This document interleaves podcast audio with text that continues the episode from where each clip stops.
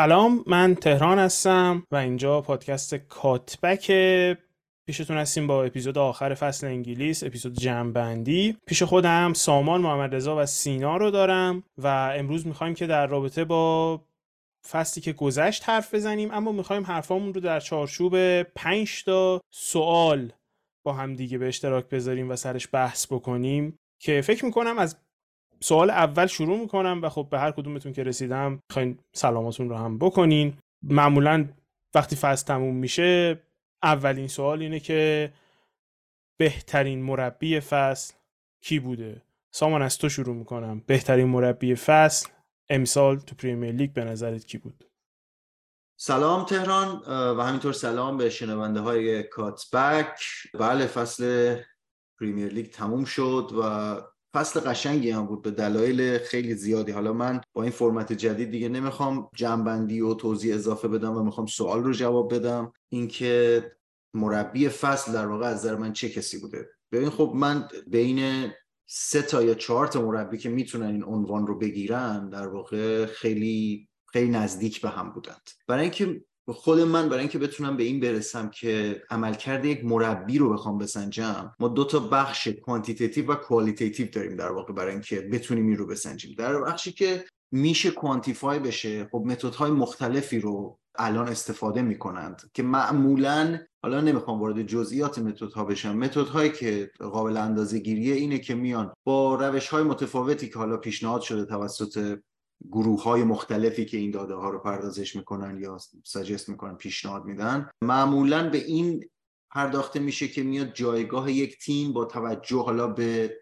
بازیکنانش قیمت بازیکنانش دستمزد بازیکنانش عملکرد اون تیم به طور تاریخی اینا میان یه جایگاهی اول فصل براش پیش بینی می‌کنن یا حدس می‌زنن. میگن با توجه به قدرت این تیم این تیم باید در این رتبه قرار بگیره این فصل. و بعد میان می‌بینن که خب در پایان فصل نسبت به اون رتبه این مربی این تیم رو در چه جایگاهی قرار داده؟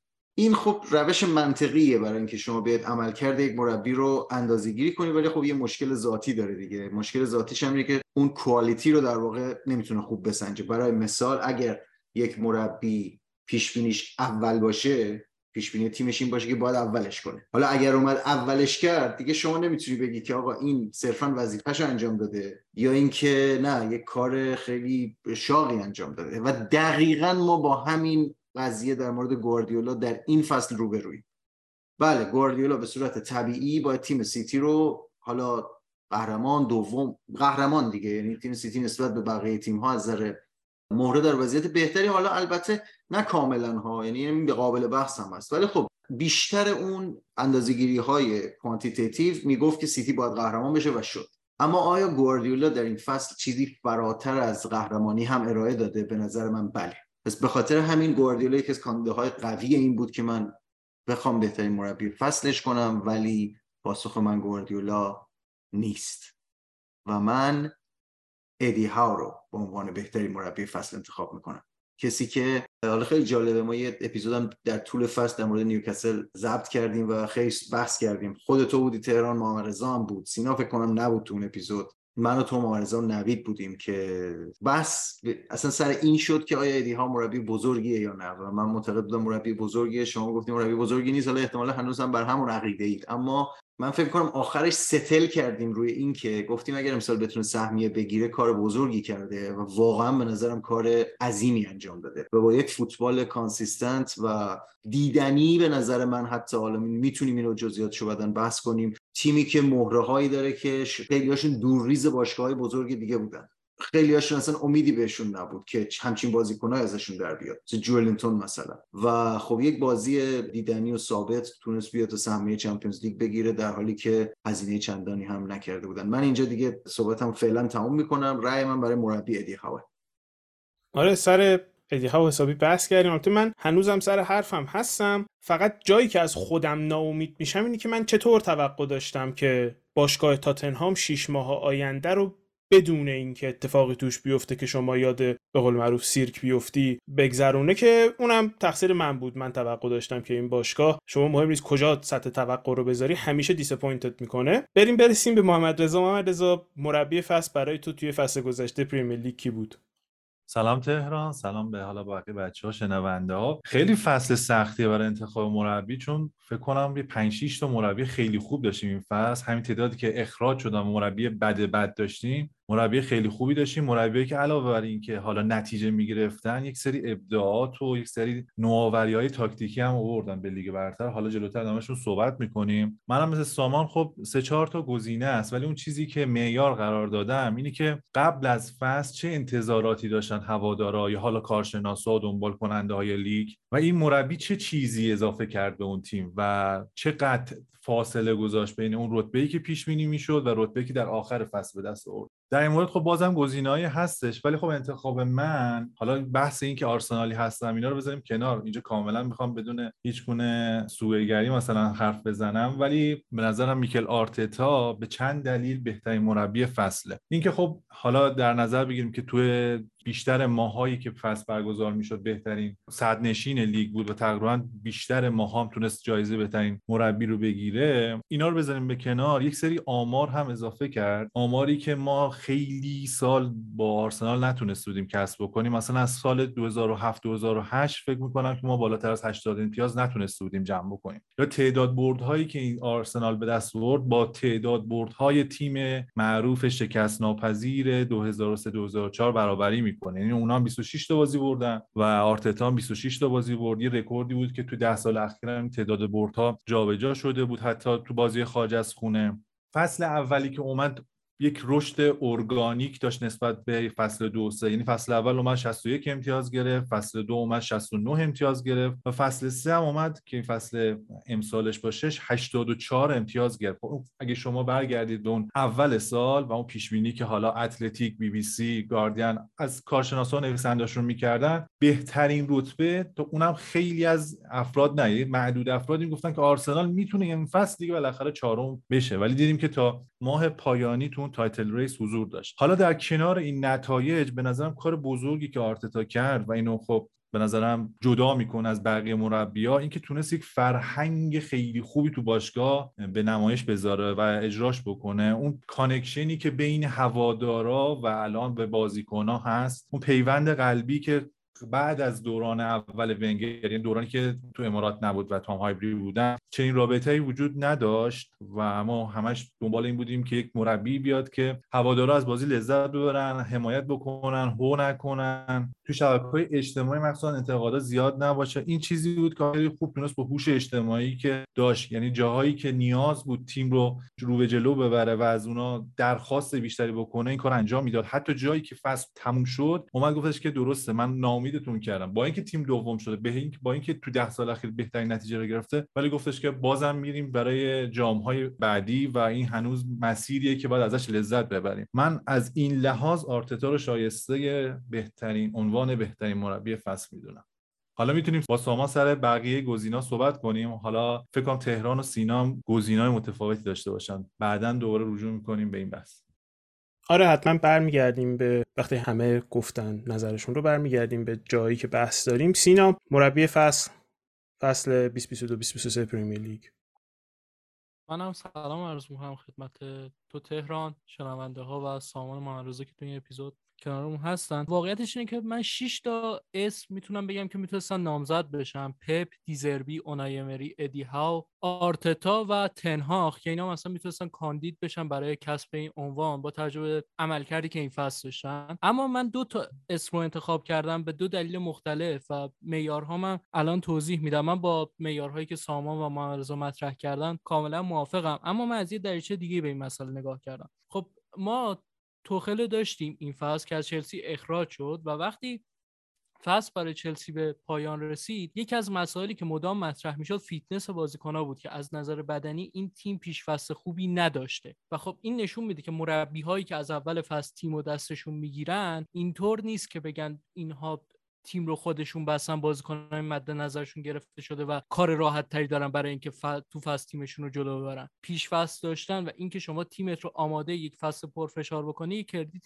بزرگی به شما میده. و من از این نظر از بین مربی هایی که فصل رو با تیم خودشون شروع کردن و به پایان رسوندن ادی هاو رو انتخاب می‌کنم. چون این squad نیوکاسل رو هر کسی نمی‌تونه به این خوبی مدیریت بکنه که باش سهمیه Champions League بگیره. حتی با اینکه لیورپول و تاتنهام اوضاع خوبی نداشتن اما این فرصت رو می‌تونست ادی هاو از دست بده. اما انقدر زرنگ بود که این فرصت رو از دست نداد و تیمش رو به خوبی جلو برد. اما از طرفی مربیایی که وسط فصل به یک باشگاه اضافه میشن هم باید خودشون رو با اون مجموعه وفق بدن با ساختاری که اون باشگاه داره با فلسفه‌ای که اون باشگاه داره و از طرفی هم باید اون اعتماد سازی اولیه رو تو سطح اون اسکوادشون ایجاد بکن و بازیکن‌ها رو با خودشون همراه بکن به سمت اون هدفی که باشگاه گذاشته و براش بجنگم. و از این جهت من دیزربی رو انتخاب می‌کنم. چون به نظر من کاری که دیزربی تو این مدت زمان انجام داد کاری که باید ازش تجلیل رو تقدیر کرد. و هر کسی نمی‌تونست این کار رو به این خوبی انجام بده. اونای امری هم تو استون ویلا عمل کردی مشابه همین داشت. اما در یک سطحی پایینتر. اما دیزربی برایتون رو به سهمیه اروپایی رسون که من حقیقتا فکر نمی‌کردم برایتون بتونه انقدر خوب امتیاز جمع بکنه. به خاطر همین نمی‌تونم بگم کدوم یکی از این افراد کار بزرگتری کردن چون تو شرایط متفاوتی قرار داشتن. به خاطر همین اگر بخوام مربی رو انتخاب بکنم که از اول فصل تیمش رو در اختیار داشته و آماده فصل کرده ادی هاو رو انتخاب می‌کنم. اگر مربی رو بخوام انتخاب بکنم که تیم رو از وسط فصل تحویل گرفته دیزربی رو. البته سین ما تقریبا این فصل با وجود جام جهانی دو تا فصل داشتیم. یعنی همون جام جهانی حکم یک پیشفصل رو برای تیم دیزربی داشت و تونست کاملا برایتون رو متحول بکنه. اینم در نظر بگیر. و اینکه جالب بود تو این شش که گفتی توماس فرانک بازم نیومد. چقدر این بشر آندرریتده آره این قضیه جام جهانی وسط فصل رو من امیدوارم که فیفا دیگه تکرار نکنه. البته اگه قصدشون کشتن بازیکن ها نیست. اگه قصدشون کشتن بازیکن هاست دو سال دیگه برگزار بکنن سه چهار تا سکته تو زمین میدیم قطعا. به حال بگذریم. به نظر خود من سمربی فصل پپ گواردیولاست. من با این نظر که ما باید ببینیم که فلانی چه پیش بینی کرده و بعدش اگر طرف تونست بهتر از اون پیش بینی کار کنه پس مربی خوبی بوده یا اوور پرفورم کرده اصلا موافق نیستم. اولا که همونجور که خود سامان گفت سقفو میبنده. یعنی پپ نفر اوله و خب اگه اول شدم اول شد دیگه. یعنی هنر کرده دیگه واسش کف بزنیم. کار سختی نیست اول شدن که در صورتی که کار خیلی سختیه. و حتی شما با بهترین اسکواد لیگ هم قهرمان بشی کردیت داره.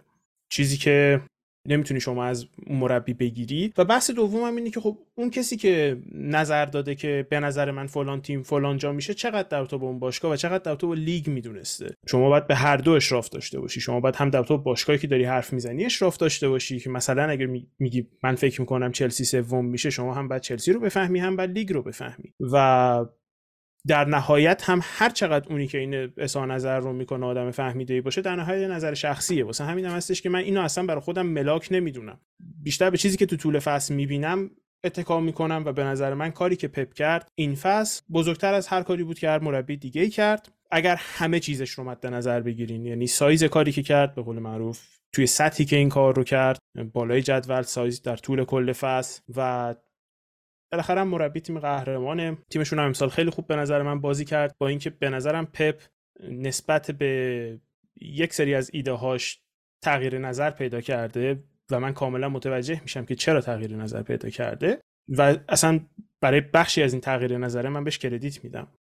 خب ببین تهران در مورد این نظر که گفتی پیش بینی ها ببین پیش بینی ها بر اساس یک سری چه می‌دونم یه تحلیلی وجود داره دیگه. حالا هر چقدر شخصی باشه. ولی تحلیلی که بیشتر افراد می‌کنن نگاه کردن به اون قدرت squad ه. squad ی که آرسنال داشت خیلی ها فکر نمی‌کردن تو title race باشه. من کار بزرگ آرتتا نه فقط ادی ها بوده کاری بوده که دیزربی انجام داده حالا ما تو گزینامون آوردیم. من بحثی که کردم در مورد ابتدای فصل این بوده که هیچ کی فکر نمی‌کرد. آرسنال آرتتا با گرانیت ژاکا و نمی‌دونم بازیکنایی که تا حالا توی title race حضور نداشتن توی اصلا سهمی هم نداشتن نگرفتن یعنی مارتینلی ساکا بازیکنای انکتیا در خیلی از مقاطع فصل. با این بازیکنها کاپیتانی که اودگارده با این چنین بازیکنایی بتونه چندین ماه صدرنشین لیگ بمونه و حتی جاهایی بتونه اذیت کنه سیتی. حالا در مورد پپ گواردیولا اینم هستش که خب درسته مربی قهرمانه و تقریبا همه میگن که بهترین مربی فصل هم خواهد شد. ولی چیزی که هست در مورد پپ گواردیولا که به نظرم ما تا خود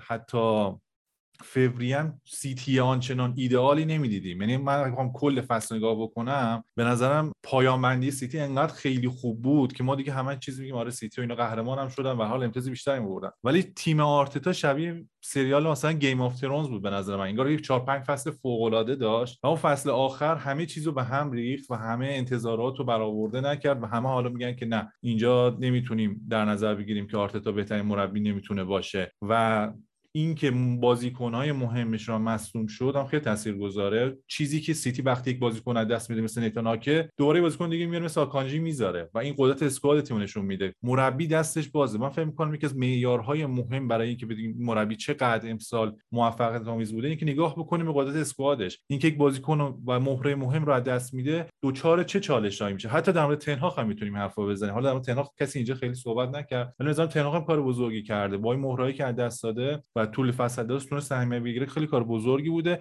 این که میگم گواردیولا بهترین انتخاب من نیست دقیقا به خاطر اینکه اسکوادش دو چندان قدرت داره نسبت به آرسنال آرتتا. منم یه نکته رو می‌خواستم اضافه کنم تهران. این که گفتی این پیش بینی از کجا میاد و حالا اصلا نظر کی و اینا اون من که خودم البته در این مورد با موافقم که هیچ کدوم از این پیش بینی ها در واقع هیچ کدوم از این رتبه بندی های صرفا کوانتیتیتیو در واقع اونقدری که باید عمیق نمیشن به مسئله مربیگری و این مشکل رو دارن همون بحث بسته شدن سقف رو هم دارند و برای مثال برای مثال دارم میگم منی که مثلا حالا فوتبال رو از نزدیک دنبال می‌کنم شاید یه مربی یه چیز جدیدی وقتی به فوتبال اضافه کنه یه چیز جدیدی یه مفهوم جدیدی یه چیزی که قبلا دیده نشده.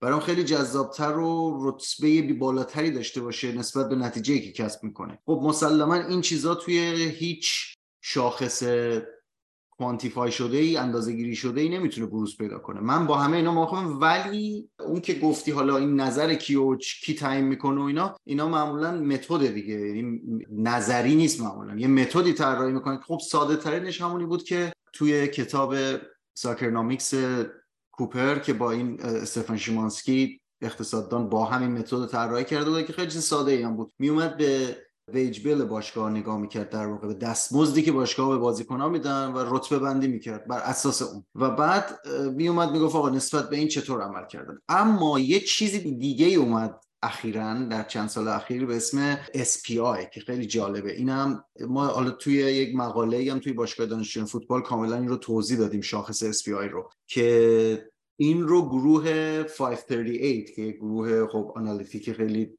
قویه توی آمریکا هم هست و مثلا پیش بینی انتخابات ریاست جمهوری و اینا تخصص های اصلیشن اومده این اینو به صورت ویژه برای فوتبال برای soccer ساخته که در واقع میاد با توجه به فاکتورهای بسیار زیادی. از جمله ارزش تیم توی Transfermarkt عملکرد تیم توی فصول گذشته نمی‌دونم ایکس جی تیم توی فصول گذشته. میاد اول فصل یه SPI تعیین می‌کنه که خب شاخص قدرت و عملکرد تیمه. بعد میاد در طول فصل این رو هی با توجه به عملکرد تیم و فاکتورهایی که در طول فصل متغیرن اینا رو عوض می‌کنه. بعد میاد نتیجه می‌گیره که آقا SPI فصل یه گرافی میده به شما که این SPI هی داره تغییر می‌کنه و این عملکرد مربی رو نشون میده که حالا چقدر consistent چقدر shaky ه در کدوم مقطع فصل بالاتر از پیش بینی اولیه بوده کدوم مقطع سقوط کرده و در نهایت میاد میگه آخر فصل اون مربی که بیشتر SPI رو پیشرفت داده نسبت به اول فصل خب بهتر عمل کرده. منظورم اینه که خیلی نظری نیست متدیه ولی خب اینو من قبول دارم کاملا که هیچ متدی نیست که 100 درصد بتونه اون اون رو رفلکت کنه قدرت مربی رو. این چیزی که من گفتم نظریه اون چیزی که تو گروه ما فرستادیم مثلا برای pundit های بی بی سی کاملا نظریه. مثلا گری لینکر میشونه میگه نظرم چیه؟ میگه. منظورم همچین چیزی بود. نه لزوما اون. و این squad سیتی دو برابر آرسنال چیزم argument سه سال پیشه که انقدر به خودمون گفتیم باورمون شده. آکانجی دو سال پیش که تو دورتموند بازی می‌کرد میخندیدیم بهش. الان بازیکنی نیست که بگیم آکه رفت. آکه بازیکن تیم بورنموث بود. میخندیدن به شما که اونجا بازی می‌کرد. همین نوید خودمون هر دفعه اسمش میاد بهش میخنده. اینا بازیکنایی نیستن که ما اسمشون رو بیاریم و بهش مثلا بگیم که دو برابر آرسنال بازیکنای بهترین. نه اتفاقا میگم squad سیتی الان مخصوصا این تابستون تو شرایطی که دوباره بخوان همینطوری ولش کنن یا مثلا یه بازیکن فقط اضافه بکنن من فکر می‌کنم کم کم وضعیت بد میشه واسه squad سیتی. چون هی دارن بازیکن رد می‌کنن و به اندازه کافی بازیکن نمیارن. و کپتا حالا اینم یه نوع خرید کردن دیگه. شما فقط سالی یکی دو تا بازیکن اضافه بکنی و همون یکی دوتا رو هم مثلا با کیفیت خیلی بالا اضافه بکنی. حال این من باید موافقم تهران که خصوصا اسکوادی که ازشون بازی گرفت یعنی شما میری با آکه و آکانجی در واقع خب شما اینا رو نمی‌تونی بیای بگی اینا فاصله نجومی دار نه تنها فاصله نجومی ندارن از مدافعین تیم های دیگه مطرح بلکه شاید حتی پایین هم باشن. و به خاطر همینه که من دوتایی که خیلی برام نزدیک بودن ادی ها و گواردیولا بودن دقیقا. این فصل. حالا در مورد اسکوادی که داری میگین همین در مورد آکانجی و حالا آکه هست. خب ببین بازم آکانجی و آکه بازیکنایی بودن که سطح یک مسابقات بودن. خود آکه بازیکن تیم ملی هلند بوده بازیکن ثابت تیم ملی هلند آکانجی بازیکن تیم ملی سوئیس در Champions League بازی کرده. بازیکن هستن که اگر حالا سوتی و error هایی داشتن ولی به هر حال کیفیتشون ثابت شده است. نمی‌خوام بگم که آره credit ندیم به گواردیولا بابت کاری که انجام داده. بیایم مقایسه کنیم. الان مثلا خولیان آلوارزی که همه داریم ازش حرف می‌زنیم مهاجم ذخیره سیتیه. یا برای وینگرها مثلا می‌بینی ماهرز میشینه رو نیمکت و برناردو سیلوا بعضی موقع بازی می‌کنه. چنین کیفیتی تو پستای مهمی که هست. به کالوین فیلیپسی که شاید یکی از هافبک های خوب Premier League اومد کلا نیمکت نشین شد و فقط یه بازی اومد توی ابتدای تو لیست ابتدای ترکیب ابتدای سیتی بازی کرد. این نشون از کیفیت کلی اسکواد سیدی میده و چیزی که هست در مورد آرسنال دقیقا تو پست‌های حساس وقتی مصوم می‌داد تیم افت می‌کرد. حالا یه ذره تقصیر آرتتا هم بود که خودش نمی‌تونست منعطف بکنه و ترکیب جدید بهتری رو بسازه. ولی از این لحاظ هم نظر بگیرید که اسکواد سیتی تو پستای مهم خیلی خیلی بهتر از آرسناله. میگم آلوارز بازیکنه که فینال گل زد فینال جام جهانی نیمکت نشین هالنده. خب بگذاریم برسیم به بحث شیرین بهترین بازیکن فصل که کدوم بازیکن به نظرتون تو فصل 2022 2023 بهترین فصل رو داشت؟ صرف نظر از هر چیز دیگه ای و از محمد رضا شروع کنیم. محمد رضا بازیکن فصل تو برای فصل 2022 2023 Premier League کی بود؟ واقعا جای تردید نداره. حالا بچه شاید گزینه دیگه بگم ولی من فکر کنم فقط یک گزینه می‌تونه باشه اونم ارلینگ هالنده چون بازیکنی بوده که اومده و برعکس خیلیا که حدس می‌زدن تو این تیم سیتی شکل نگیره و خودشو وفق نده به بازی گواردیولا اومد و رکورد شکنی کرد. تو سال اولش و تعداد گلای بالای سی تا زدم چند تا 36 تا فکر کنم زد و رکورد Premier League هم شکوند. از این لحاظ من خب بهترین بازیکن فصل رو یعنی حالا می‌دونم تو بازی های بزرگ هم خودشو نشون داد یعنی تمام ویژگی های یک بازیکن فصل این که بتونه توی رقابت های اصلی حالا رو در روی آرسنال بازی رفت منچستر یونایتد فکر کنم نمایش بهترین نمایش انفرادی یک بازیکن باشه از ارلینگ هالند که اون بازی فوق العاده بود. در مورد رقابت سنتی فوق العاده بوده مورد لیورپول عالی بازی کرده. تو جاهایی که تیم نیاز به گلزنی و نبوغش داشته اومده و خودشو نشون داده و همین من فکر کنم این بازیکن فصل بدون شک از نظر من ارلینگ هالند بوده. منم با موافقم با اینکه به نظر من یک نفر دومی وجود داره که خیلی امسال نزدیک به هالند بود ولی به خاطر تیمی که بازی می‌کنه خب خبری نیست. سینا بازیکن فصل Premier League 2022 2023 نظرت چیه؟ منم قطعا هالند. چون فکر می‌کنم کاری که هالند کرد تو فصل اول من انتظار نداشتم. من انتظار داشتم هالند بیاد تو Premier League 20 24 تا گل بزنه و باعث بشه سیتی قهرمان بشه و کاری رو بکنه که تو فصل اول از یه مهاجم خوب انتظار داریم. یعنی سیتی همیشه این مشکل رو داشت که به یک مهاجم نوک تخصصی خیلی از موقعیتاشو گل نمی‌کرد و بازی ها رو برای خودش سخت می‌کرد. پارسال تو چمپیونز لیگ مقابل ما بازی کردن. یک نیمه ما تو دفاع خودمون بودیم. موقعیت های بسیاری رو دروازه ما بود و جسوس ماهرز و فودن سه تا موقعیت داشتن که نزدن. و ما بازی رو دو هیچ عقب بودیم. یعنی اون بازی اگه می‌خواست جوری تموم بشه که باید باید ما پنچیش می‌رفتیم تو رخکن. همون نیمه اول. و خب نمی‌زدن بازیکنهای سیتی ولی هالند اون موقعیت ها رو می‌زنه و خب همین باعث میشه که سیتی یه تیمی باشه که راحت تر بازیاشو تموم بکنه با انرژی کمتر با یک روش ساده تر و من فکر می‌کنم بازیکن دیگه ای نزدیک به هالند نداشتیم. بازیکنی بوده که عمل کرده خوبی داشته در scale خودش مثل دیبروینه ولی نزدیک به هالند این فصل من کسی رو ندیدم. حالا بحث می‌کنیم سینا بعد از اینکه من از سامان هم بپرسم که بازیکن فصل 2022 2023 Premier League ت کیه؟ ببین حالا من خودم کلا آدمی هستم که همیشه سعی می‌کنم اگر جا داره یه نظری که متفاوت از نظر عموم باشه رو سعی کنم مطرح کنم که نظرات متضارب آرای متضاربی شکل بگیره و نظرات متفاوتی شکل بگیره و بتونیم بحث کنیم. ولی خب در این بحث رو حالا بسته. یعنی جا نداره واقعا. یعنی هر کاری شما بکنی جا نداره که کسی دیگه رو به عنوان بهترین بازیکن فصل خود من حتی باز کسی هستم که معتقدم همیشه در انتخاب بهترین بازیکن ها فوروارد ها توی چشم هستن توی تورنمنت ها توی توپ طلا توی همه اینها و ظلم میشه در حق بازیکنان خطوط دیگه. علیرغم همه اینها هالند در این قضیه رو بسته. بازیکنهای زیادی هستن که دلم می‌خواد ازشون نام ببرم و خیلی نزدیک میشن به خیلی نزدیک میشن به همدیگه ها نه به هالند. یعنی اگه هالند ما جدا کنیم اون وقت می‌تونیم یه خیلی عظیمی از بازیکنان رو بیاریم که این فصل می‌تونن کاندیدای نفر دوم باشن. ولی خب هالند در رو بسته. اما بعد از هالند اگر یک نفر رو بخوام به عنوان نفر دوم اسمشو بیارم چون کسی که حتما باید اسمشو بیارم. و اگر ما از این از جنبندی این فصل بدون اشاره کردن به اسم این بازیکن بگذریم ظلم کردیم در حق فوتبال هستن و اونم برونو گیمارشه که بعد از مدت ها لذت دیدن بازی یک شیش کلاسیک روان و لطیف با ویژن بالا با در واقع فوتبال اسمش من می‌ذارم فوتبال بدون زحمت. یعنی یه بازیکنی که توی زمین داره بازی می‌کنه شما احساس می‌کنین این بازیکن کالری نمیسوزونه وقتی داره بازی می‌کنه و فقط فسفر میسوزونه.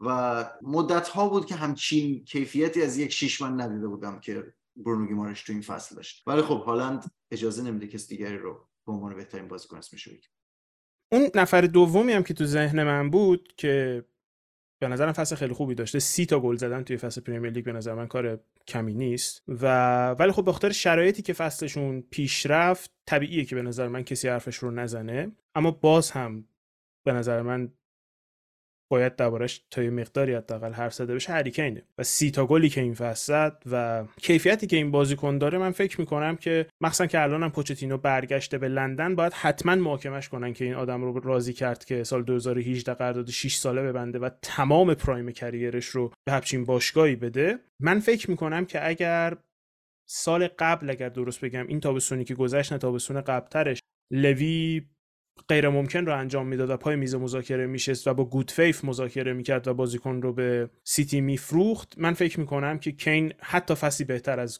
هالند میداشت تو دو فصل گذشته. انقدر من فکر می‌کنم که کین بازیکن خارق العاده کپت طبیعیه. که این سن بالاتری داره.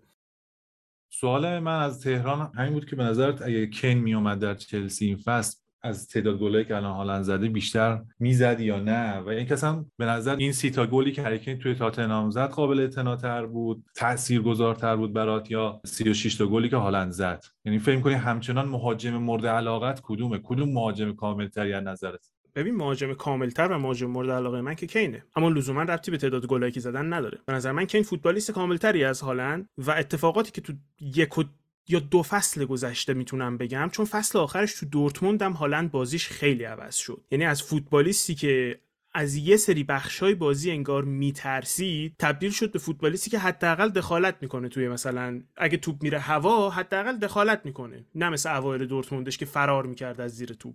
و امسال هم من فکر می‌کنم بخش اصلی که به فوتبال هالند اضافه شد این بود که این آدم جایگیری خیلی خوبی داشت. حتی موقعی که توی سالزبورگ هم بازی می‌کرد بازیکنی بود که اصلا مشخصش همین بود که جایگیری خیلی خوبی داشت. اما خیلی اینوالو نبود تو بازی.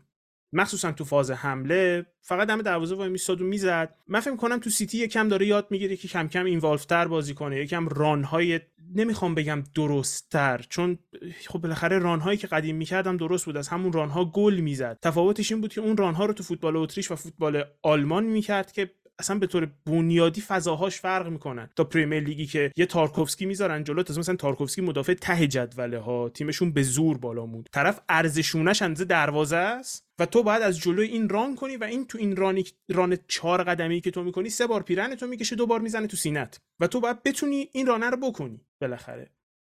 و واسه همینه که من فکر می‌کنم که هالند پیشرفت کرده اما در نهایت نه کین مهاجم مورد علاقه من که اصلا چیز عجیبی هم نیست و من منظورم نیست که هالند بازیکن بدیه. کین فکر کنم 6 سال 7 سال بزرگتر از هالنده. اصلا چیز عجیبی نیست. یعنی حالا من فقط اومدم همین رو بگم که اصلا فکر نکنم کسی بحثی داشته باشه که وقتی کلمه کامل رو میاریم جلوی این توصیف بازیکن می‌ذاریم هریکین بازیکن کاملتری از حالا کاملتر لزوما به معنی بهتر نیست. خب بهتر و بدتر یه چیزیه که می‌تونه به مرور زمان تغییر کنه یعنی فصل به فصل. ولی اون کلمه کامل یک تفاوت ماهوی داره با بهتر و بدتر یعنی صرف صفت تفصیلی بهتر و بدتر. اونم اینه که بازیکن‌ها وقتی شکل گرفتن و به سنی رسیدن دیگه از نظر کیفیت اسکیل ستشون در واقع دیگه معمولا از یه جایی به بعد اضافه نمیشه بهش. و هالند هم دیگه تقریبا داره به اون سن می‌رسه. مسلمه که هریکین ویژگی هایی داره که هالند نداره. اما هالند امسال در اون ویژگی هایی که داره چنان کوبنده ظاهر شد که بخش زیادش هم مدیون گواردیولاست و اینکه خیلی سریع این رو اینتگریت کرد در تیم شکل بازی تیم رو در واقع طوری چید که در واقع بیشترین بهره بهرهوری رو داشته باشه هالند.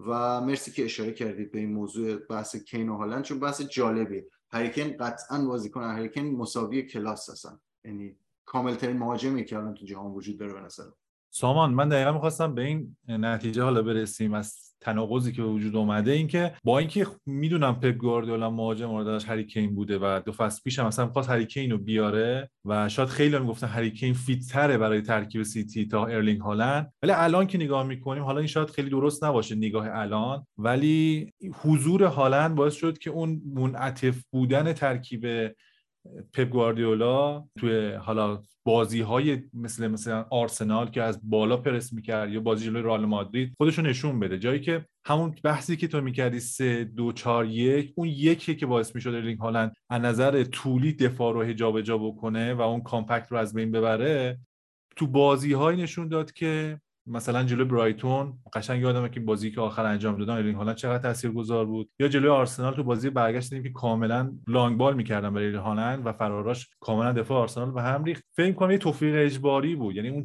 که انگار راضی نبود پپ گوردل از خرید هالند و اون مدیر فنیشون آیه بگریستین متقاعدش کرد که آره این بازیکن مطمئنا به دردت می‌خوره. تاثیرگذار بوده تا اینجایی که به فینال چمپیونز لیگ رسیدن و احتمالاً سنت شکنی بکنن و قهرمان یو بشن.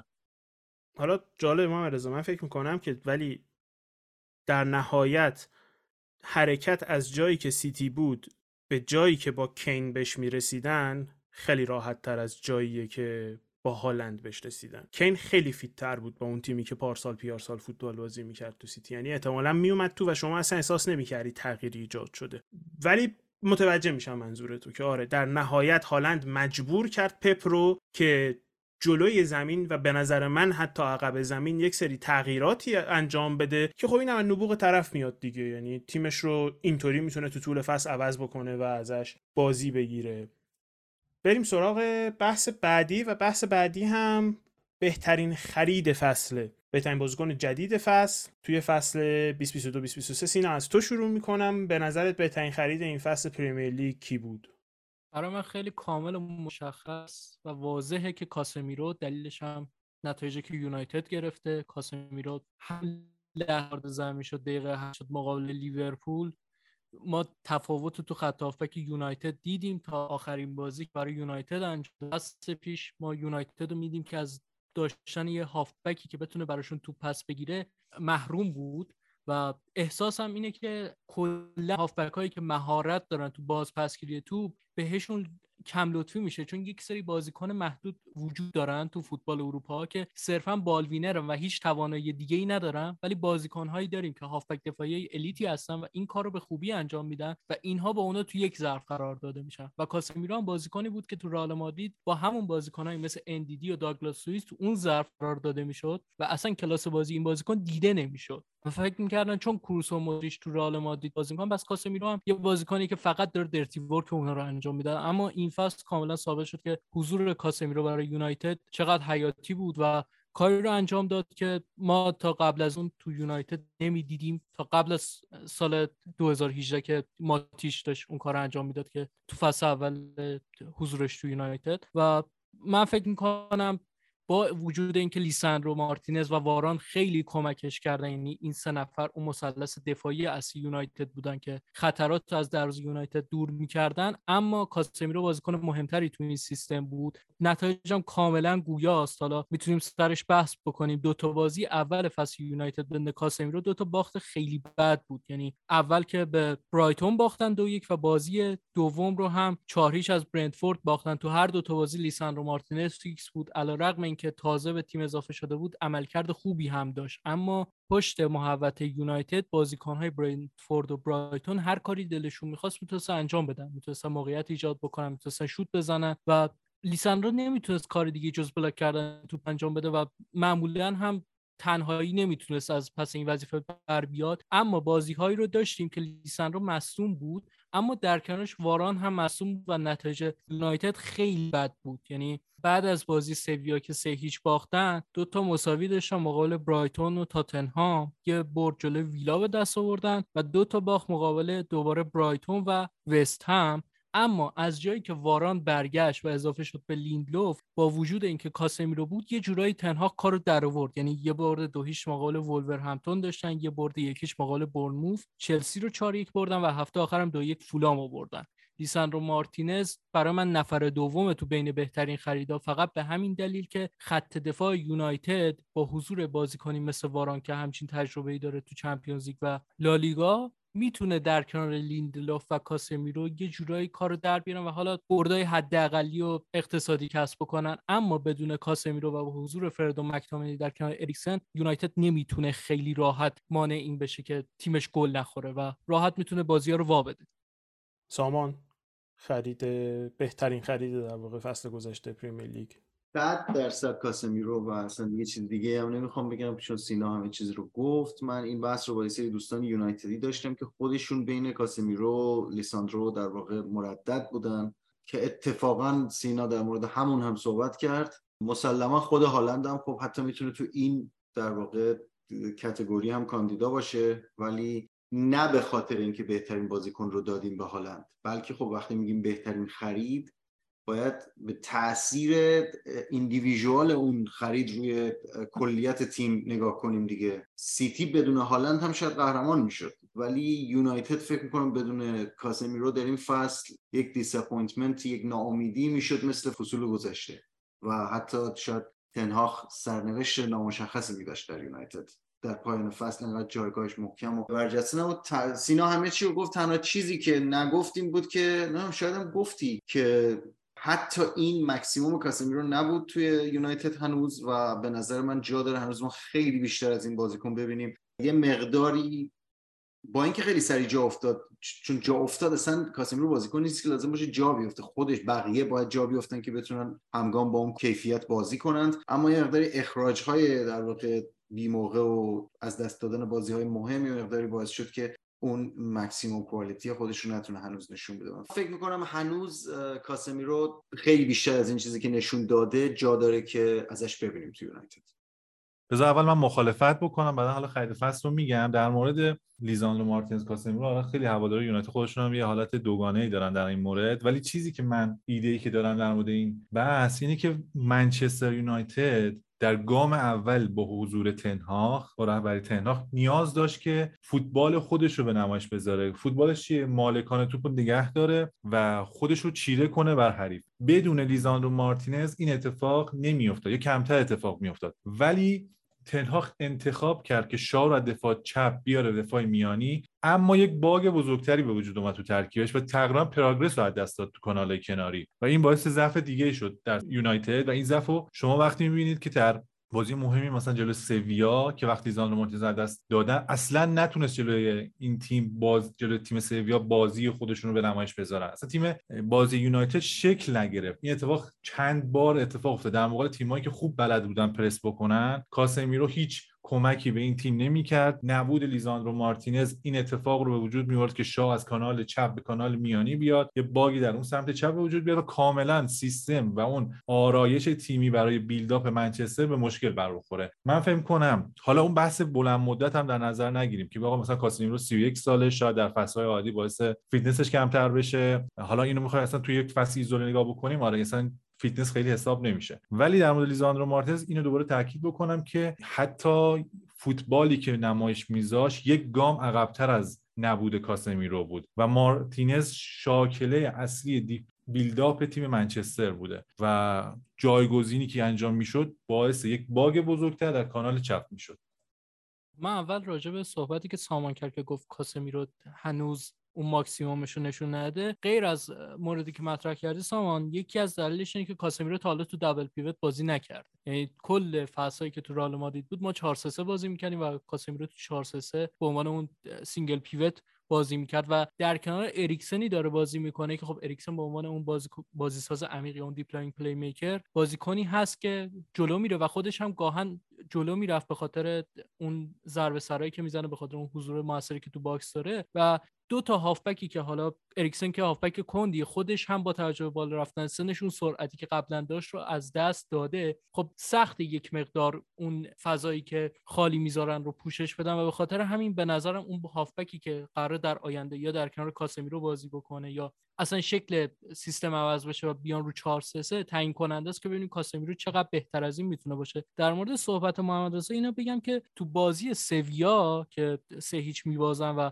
لیساندرو نیست من گفتم واران هم نبود. یعنی شما دو تا دفاع وسط اصلی تو همزمان دست دادی. درسته لیساندرو تو buildup خیلی کمک می‌کنه به منچستر و شاید اصلا مهره اصلی buildup منچستر همون لیساندرو مارتینزه. اما بحث اینه که quality هم مطرحه و وقتی شما واران رو دست میدی و مگایر رو می‌ذاری و لیساندرو رو از دست میدی لیندلوف رو می‌ذاری خب خیلی از اون quality اولیت سلب میشه و مگایر که خب صفر مطلقه. یعنی مطلوبیتی که لیساندرو بهت میده رو ازت کم کنه هیچ میارتت به حد صفر. و لیندلوف هم یه مدافع معمولیه نه بیشتر. و در نهایت من فکر می‌کنم اون چیزی که باعث شد پروگرس رو که گفتی از دست بده این بود که شا رو منتقل کرد به خط دفاع. و اگر وارانی سالم بود و لیندلوف بازی می‌کرد مثل چهار تا بازی آخر اون پروگرس رو داشتن. من فکر نمی کنم همه همه مشکلات خط دفاعی یونایتد مسئولیت لیسان رو بوده باشه. 70 درصد مسئولیت لیسان رو بود و 30 درصد مسئولیت واران.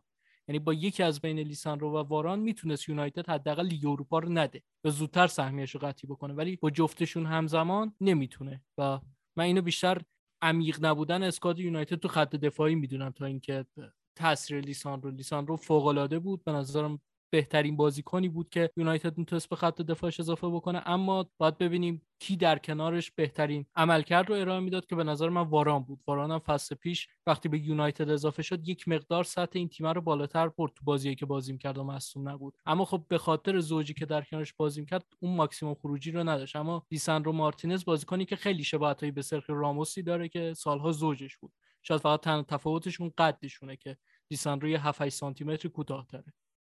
خب حالا من می‌خوام چون بس طولانی نشه می‌ذارم حالا بعدا با هم فصل بکنیم. من بهترین خرید فصلم هنوز نگفتم و تفاوتی که با شما داره اینه که بازیکن نیست بهترین خرید فصلم و یک مربیه و احتمالا حدس هم می‌تونید بزنید. به نظرم روبرتو دیزربی بهترین خرید این فصل بوده. مربی که شاید توی شاختار به اون چیزی که می‌خواست حالا با توجه به جنگ و اون تهاجم روسیه براش اتفاق نیفتاد تو چمپیونز لیگ هم خیلی موفق نبود. اون گروه سختی که قرار گرفت و اومد تو برایتون و خودش رو احیا کرد. ببین برای یک تیم خوب ساختن یک تیم عالی خیلی کار سختیه. و زمانی که پاتر در برایتون بود فکر کنم چهارم جدول بودن و وقتی که پاتر رفت به چلسی اومد آقای باربر یک مربی بیاره که بتونه یک چیزی به تیم اضافه بکنه. و اون کار رو دقیقا دیزربی انجام داد و بعد از سالها و برای اولین بار در تاریخ برایتون این تیم تونست تو لیگ اروپا ببره و تو بازی اروپایی حالا بازی بکنن. چیزی که جالب بود برای من این بود که چند عامل در مربیگری این فرد نمایان بود و محسوس بود. اینکه به بازیکنها و استعدادهایی که حالا برایتون از جای دیگه کشف می‌کرد بها می‌داد و میاورد تو ترکیب اصلی بهشون بازی می‌داد. حالا اسما رو خودتون می‌دونید دیگه. انسیسو بوده بونانوته بوده. حتی بازیکنهای دیگه مثل فرگوسن که حالا یه ذره شناخته تر شده بودن از قبل. حالا کایسیدو خیلی بازیش کامل تر شد. بازیکنهای رهبر تیم مثل لوئیس دانک هم خیلی بهتر بازی کردن. حالا لالانا که مصدوم شد. ولبک هم با اینکه سنش خیلی بالا بود ولی خیلی تونست آمار خوبی داشته باشه نظر بدنی خیلی خوب بود. سیستمی که بازی می‌کرد خیلی چشم نواز بود. ابداع داشت در تنوع ابداع داشت در تاکتیکی که انجام می‌داد. حالا اون 4 2 4 buildup ی که انجام می‌دادن و خود پپ گواردیولا اذعان کرد که دیزربی یکی از مربیایی که در 20 سال اخیر همیشه تاثیرگذار بوده و حتی می‌دیدیم که پپ گواردیولا یه جاهایی در بعضی از بازی ها ازش هم تقلید می‌کنه و یه ایده هایی ازش هم میدزده. در مقابل Big Six هم وقتی که بازی می‌کردن هیچ وقت underdog نبودن. من بازی یادم نمیاد که اون اومدن جلوش Big Six بازی بکنن و مثلا low block بچینن یا mid block بچینن تونستن 20 امتیاز کسب بکنن. آمار وحشتناکی هم دارن بعد از جام جهانی. وقتی که کامل دیگه تیم دست دیزربی اومد اونا تونستن پنج لیگ معتبر بیشترین ایکس جی تولیدی به هر بازی داشته باشن. و بیشترین شوت حالا غیر هم در چارچوب و بیرون از چارچوب به ازای هر بازی داشته باشن. توی چارچوب فکر می‌کنم بعد از اینتر و یه تیم دیگه تیم سوم اینتر و دورتموند فکر کنم تیم سوم بودن. بعد از break ی که تو جام جهانی اتفاق افتاد و این نشون میده که چقدر کاری که دیزربی انجام داده مورد تحسین باید قرار بگیره و چه انتخاب خیلی خوبی از طرف تیم مدیریتی برایتون و آقای پال باربر بوده که تونستن یک فردی بیارن یک چیز جدیدی به برایتون اضافه بکنن. در آخرم من بگم که این خیلی هیپستریه ولی برای من بهترین خرید فصل پالینیا برای فولام بود. بازیکنی که خیلی سطحش بالاتر از فولامه. تونستن تو شرایطی تو بازار با 20 میلیون بدزدن و من فکر می‌کنم که واقعا معجزه بود براشون و برای خود فولام و برای تونی خان امیدوارم که تو باد این معجزه ها نخوابه. فکر نکنه که مثلا واقعا اسکوادی دارن در حد ده اسکواد برتر لیگ چون ندارن. با همین اسکواد میفتن اگر تابستون درست سرمایه گذاری نکنن هر چقدر که به نظرم مارکو سیلوا مربی خوبی باشه. من فقط باز یه بازیکنی باید بهش اشاره کنم توی بخش خریدها و احساس می‌کنم ظلم اگر اشاره نکنیم و بگذریم. اونم کسیه که توی این خرید بسیار خوبی بوده ولی توی این فصل به دلیل مصونیت به باز مکسیموم خودش نرسیده. کسی می‌تونه حدس بزنه کیه؟ ایزاک ایزاک. احسن درود بر تو. الکساندر ایزاک به نظرم خیلی پتانسیل داره این بازیکن و واقعا sensational فوتبال بازی می‌کنه. یعنی شما مجموعه ای از توانایی ها رو توی بازیکن می‌بینی که اصلا به قیافش هم نمی‌خوره. یعنی یه کارهایی می‌کنه که اصلا به فیزیک اون بازیکن نمی‌خوره و آدم حیرت زده میشه واقعا. یه گلی همین فصل نیوکاسل فکر کنم به برایتون زد اگه اشتباه نکنم که این روی خط هم فکر کنم برایتون بود. مطمئن نیستم. حالا ولی یه گلی که از روی خط ارزی شروع کرد دریبل زدن دو نفر سه نفر رو دریبل کرد و واسطه یاد حرکت مشابهی افتادم از رونالدوی برزیلی که ای یه چیزی شبیه این رو توی بارسلونا زده خلاصه فصل بعد چشمتون به ایزاک باشه. سلام من نویدم و اومدم که اسپانسر این اپیزودمون رو بهتون معرفی کنم. اسپانسر این اپیزود کاتبک بیت پینه. حالا من اینجام تا براتون توضیح بدم بیت پین چی هست اصلا. اول بگم که بیت پین یه صرافی ارز دیجیتاله که توی اون می‌تونید بیش از 200 تا ارز دیجیتال رو به راحتی خرید و فروش کنید. اگه دنبال سرمایه گذاری هستید یا حداقل مثل من که توی ایران داریم زندگی می‌کنیم و دقدقمون حفظ ارزش پولمونه می‌تونید از بیت پین استفاده کنید و رمز ارز بخرید و توی کیف پولتون نگهداری کنید.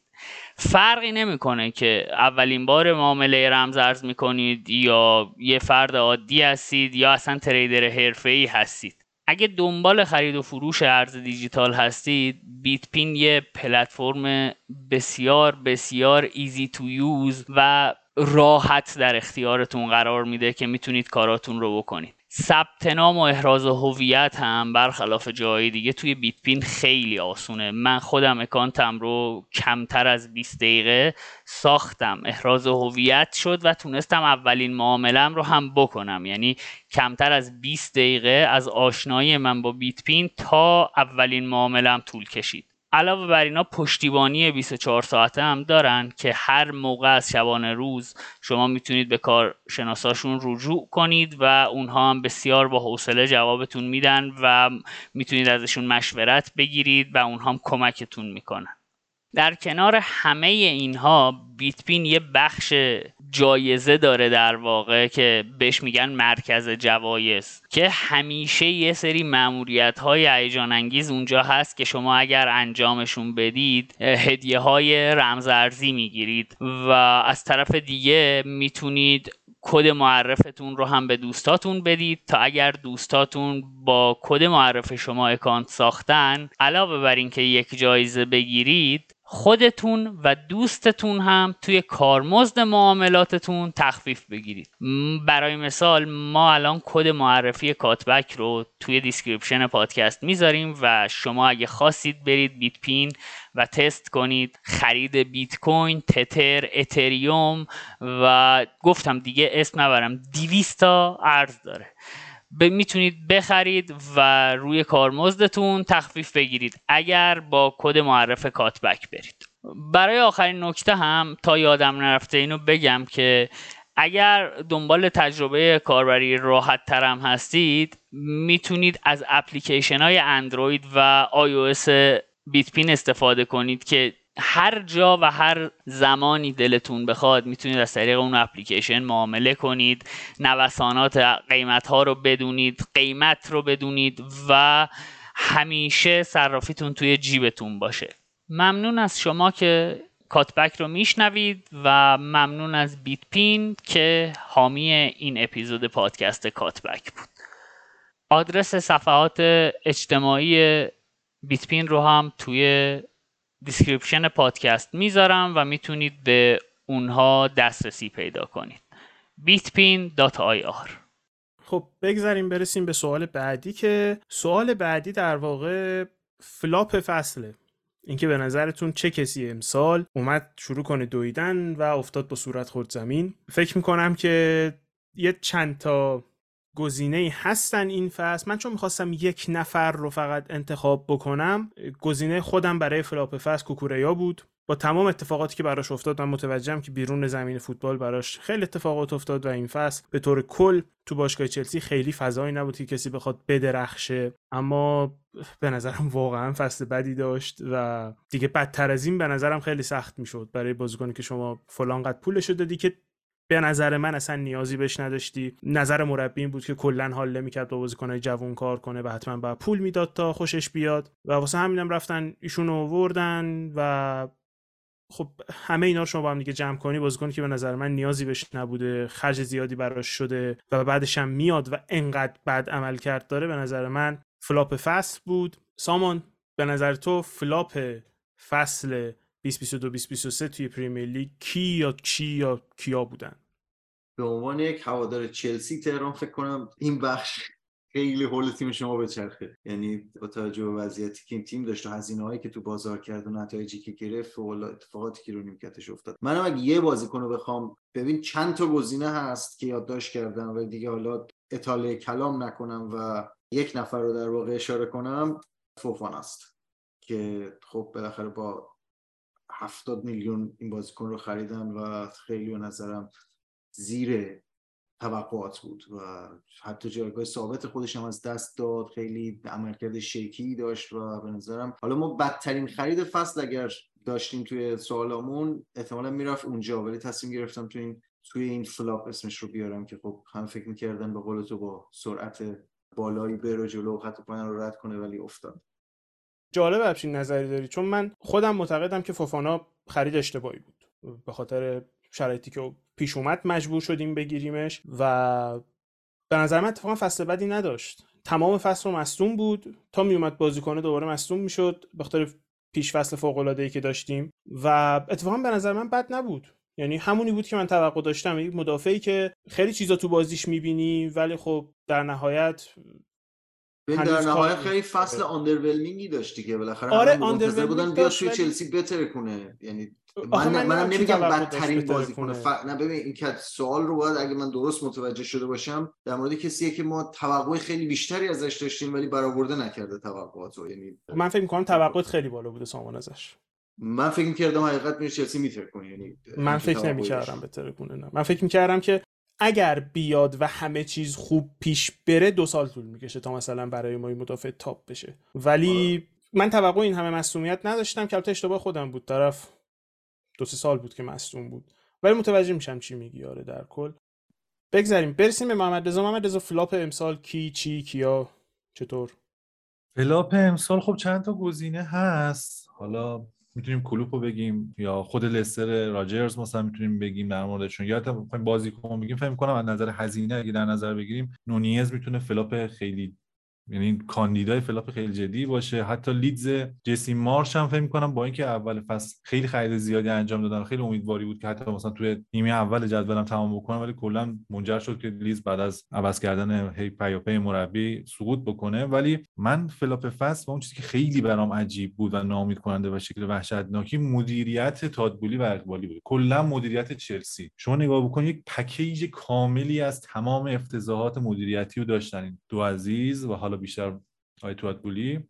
هرج و مرجی که تو تصمیم مدیریتی داشتن. اینکه 4 5 هفته مربی رو تو اول فصل اخراج کردن مربی که باش تیم رو بستن بازیکن مورد علاقه رو گرفتن اوبامیانگ رو گرفتن بعدا مجبور شدن اوبامیانگ رو از لیست کلا حذف بکنن. دوباره یک مربی آوردن باش قرارداد بلند مدت بستن. فکر کنم 21 میلیون پوند هزینه کردن که گران پاتر از برایتون بیارن و 5 ساله فکر کنم باش قراردادم بستن. ولی بعد از چند هفته تصمیم 6 ساله تهران میگه که 6 ساله قرارداد بلند مدتی باش بستن که گفتن آقا این آدم آدمیه که ما هر سال هی تیم بهتر و بهتر میشه رشد ارگانیک داریم پاش میمونیم تیم می‌سازیم و این حرفا. ولی بعد چند هفته که حالا قطعا گران باتر هم مقصر بود ولی دست رد زدن بهش حمایت نکردن. باز هم اینجا می‌تونیم اتفاقا یکی از افتضاحات مدیریتی ببینیم. که نمونهش اینجاست که کی تصمیم گرفت که پاتر رو اخراج بکنه. یعنی بعضی از حالا مقالات که من داشتم میخوندم تادبولی انگار خیلی رغبت نداشته که پاتر اخراج بکنیم و بیشتر فشار از طرف اقبالی بوده و اقبالی هم یک فرد صاحب نفوذی داشته به نام آقای خوزه فلیسیانو که حالا خیلی کار دیگه هم انجام داده. یک مدیریت جهادی انگار داشتن کلا تو تیم چلسی و حالا می‌بینید الان پیامدش هم می‌تونه مثلا قرارداد ماونت باشه که باش تمدید نمی‌کنن بازیکن آکادمی که خیلی تاثیرگذاره. آکادمی چلسی واقعا از نظر پرورش بازیکن فکر کنم جز بهترین آکادمی های اروپا باشه و هیچ بازیکنی تقریبا نمیره تو تیم اصلی. شما می‌بینید کلویل اون پست رو می‌ذاره و نشون میده که فرهنگ باشگاه و محیط باشگاه خیلی چیز جالبی در نیومده و آقای تادبولی و آقای اقبالی خیلی موفق نبودن. بعد از اینکه حالا میان پاتر تازه اخراج می‌کنن یک فردی حالا حالا برونو سالتور اصلا بذاریم کنار.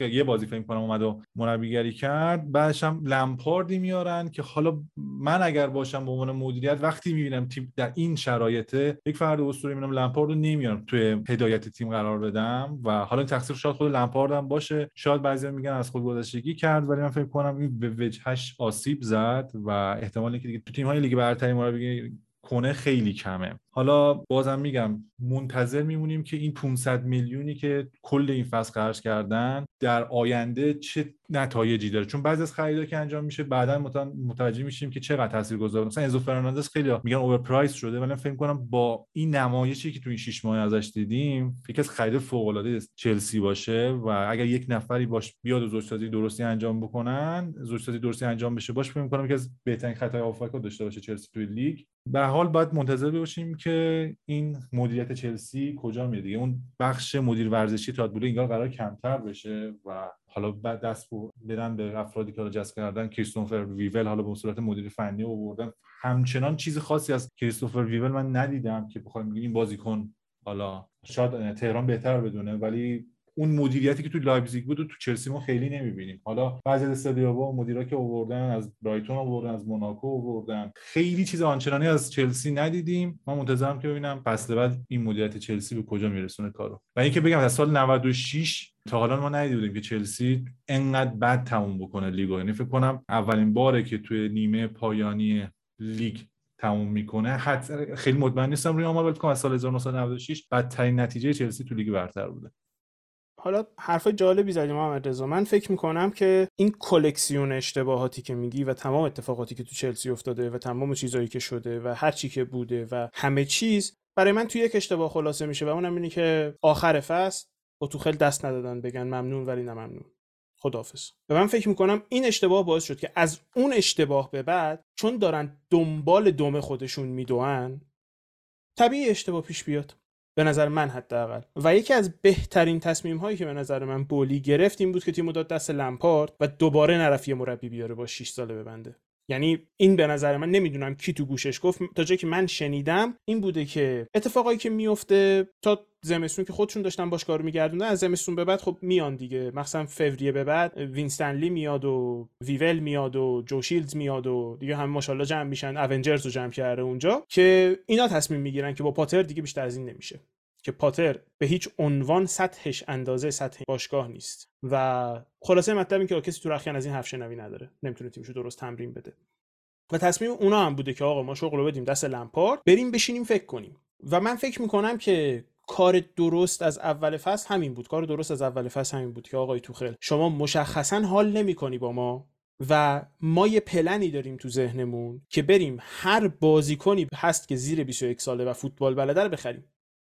هر کی تو اروپا زیر 21 ساله و فوتبال بلده رو ما می‌خوایم. و توخل مشخصا اون برنامه رو نمی‌خواست. توخل کولیبالی رو می‌خواست که 30 خورده ای سالش بود. توخل کوکوریا رو می‌خواست که خرید خیلی گرونتری بود. توخل رایم استرلینگ رو می‌خواست. توخل اوبامیانگ رو می‌خواست و به جای اینکه شما سعی بکنی که دو تا پروژه رو با هم جلو ببری به نظر من کار درست این بود که آقا شما دست تو خلو بفشاری. ممنون به خاطر تمام سختیایی که فصل گذشته کشیدی توی اون زمان مزخرفی که باشگاه تحریم بود و چه می‌دونم صاحب نداشت و تو تنها سخنگوی باشگاه بودی. ممنون به خاطر تمام اون کار تو به خیر و مار به سلامت. و از اونجا به بعدش محمد رضا من احساس می‌کنم که اینا دنبال اشتباهات خودشون دویدن. یعنی شما یه اشتباه چنان گنده ای کردی که توش موندی و بش به یه جایی می‌رسی که دیگه به اینجات می‌رسی میگی نمی‌خوام. بعد از دینامو به اینجات می‌رسه که حالا بعد از دینامو به خاطر باخت دینامو نبود. اونا می‌رفتن دینامو رو میبردن هم اخراج می‌شد تو خیل. وقتی اینکه دیگه به اینجاشون رسیده بود. که مهم نیست تو تو زمین داری چی کار می‌کنی. تو با ما کار نمی‌کنی و ما مالک باشگاهیم. و تو با ما نمی‌خوای کار کنی پس خدافظ و از اونجا به بعد اینکه شما بدو بدو بری پاتر رو بیاری بدون اینکه به قول معروف due diligence تو انجام بدی بدون اینکه بنز کافی بری بگردی ببینی آقا آیا واقعا طرف این کاره است؟ واقعا طرف مثلا می‌تونه ما وسط فصل یه squad ی که 354 نفر بازیکن بزرگسال داره رو بدیم دستش یا اینکه نه طرف اصلا این کار نیست نمی‌تونه شرایط بنز کافی خوب نیست و همه این حرفا. میگم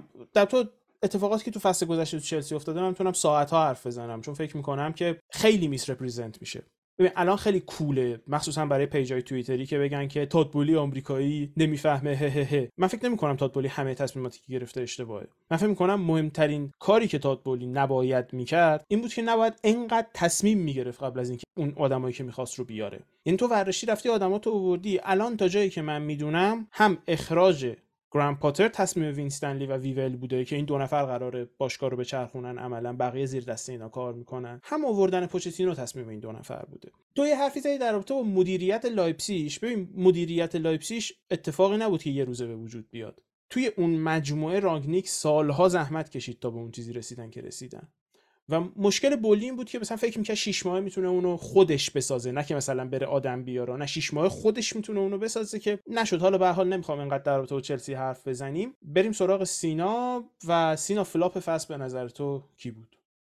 گزینه‌هایی که محمد رضا و سامان مطرح کردن جالب بود. منم این گزینه رو داشتم. اما نظر من خیلی ربط پیدا می‌کنه به صحبت که تو کردی و همینطور سامان و همینطور محمد رضا. یعنی فصل مشترک صحبت شماست و اونم رحیم استرلینگه. به نظر من استرلینگ اومد وارد باشگاه چلسی شد جایگزین ورنری شد که خب پروفایلشون خیلی به هم نزدیکه و من انتظار داشتم کاری که ورنر می‌کنه رو استرلینگ بکنه و اصلا هم درک نکردم که چرا باید تو ورنر رو استرلینگ جایگزین بکنی. ورنر بازیکن جوونتری از استرلینگ بازیکنی که تو محیط جا افتاده و امتحانش هم پس داده. فقط چون صرفا سر یه دروازه خالی نزدن جلو لیدز troll شد طرف career ش کلا تو انگلیس تموم شد و الان هم که رفته آلمان عملکرد بدی نداره. و تو اون تیم سابق خودش لایپزیگ داره خوب عمل می‌کنه. و من انتظار داشتم استرلینگ کار ورنر رو بکنه اما نه اون run های ورنر رو داشت نه اون تاثیرگذاری تو به هم ریختن خط دفاعی حریف نه اون انگیزه برای پرس کردن هیچ کدوم. و به نظر من استرلینگ می‌تونه flop این فصل باشه هرچند که بچه به ریچارلیسون اشاره نکردن اما اونم می‌تونه جز گزینه باشه.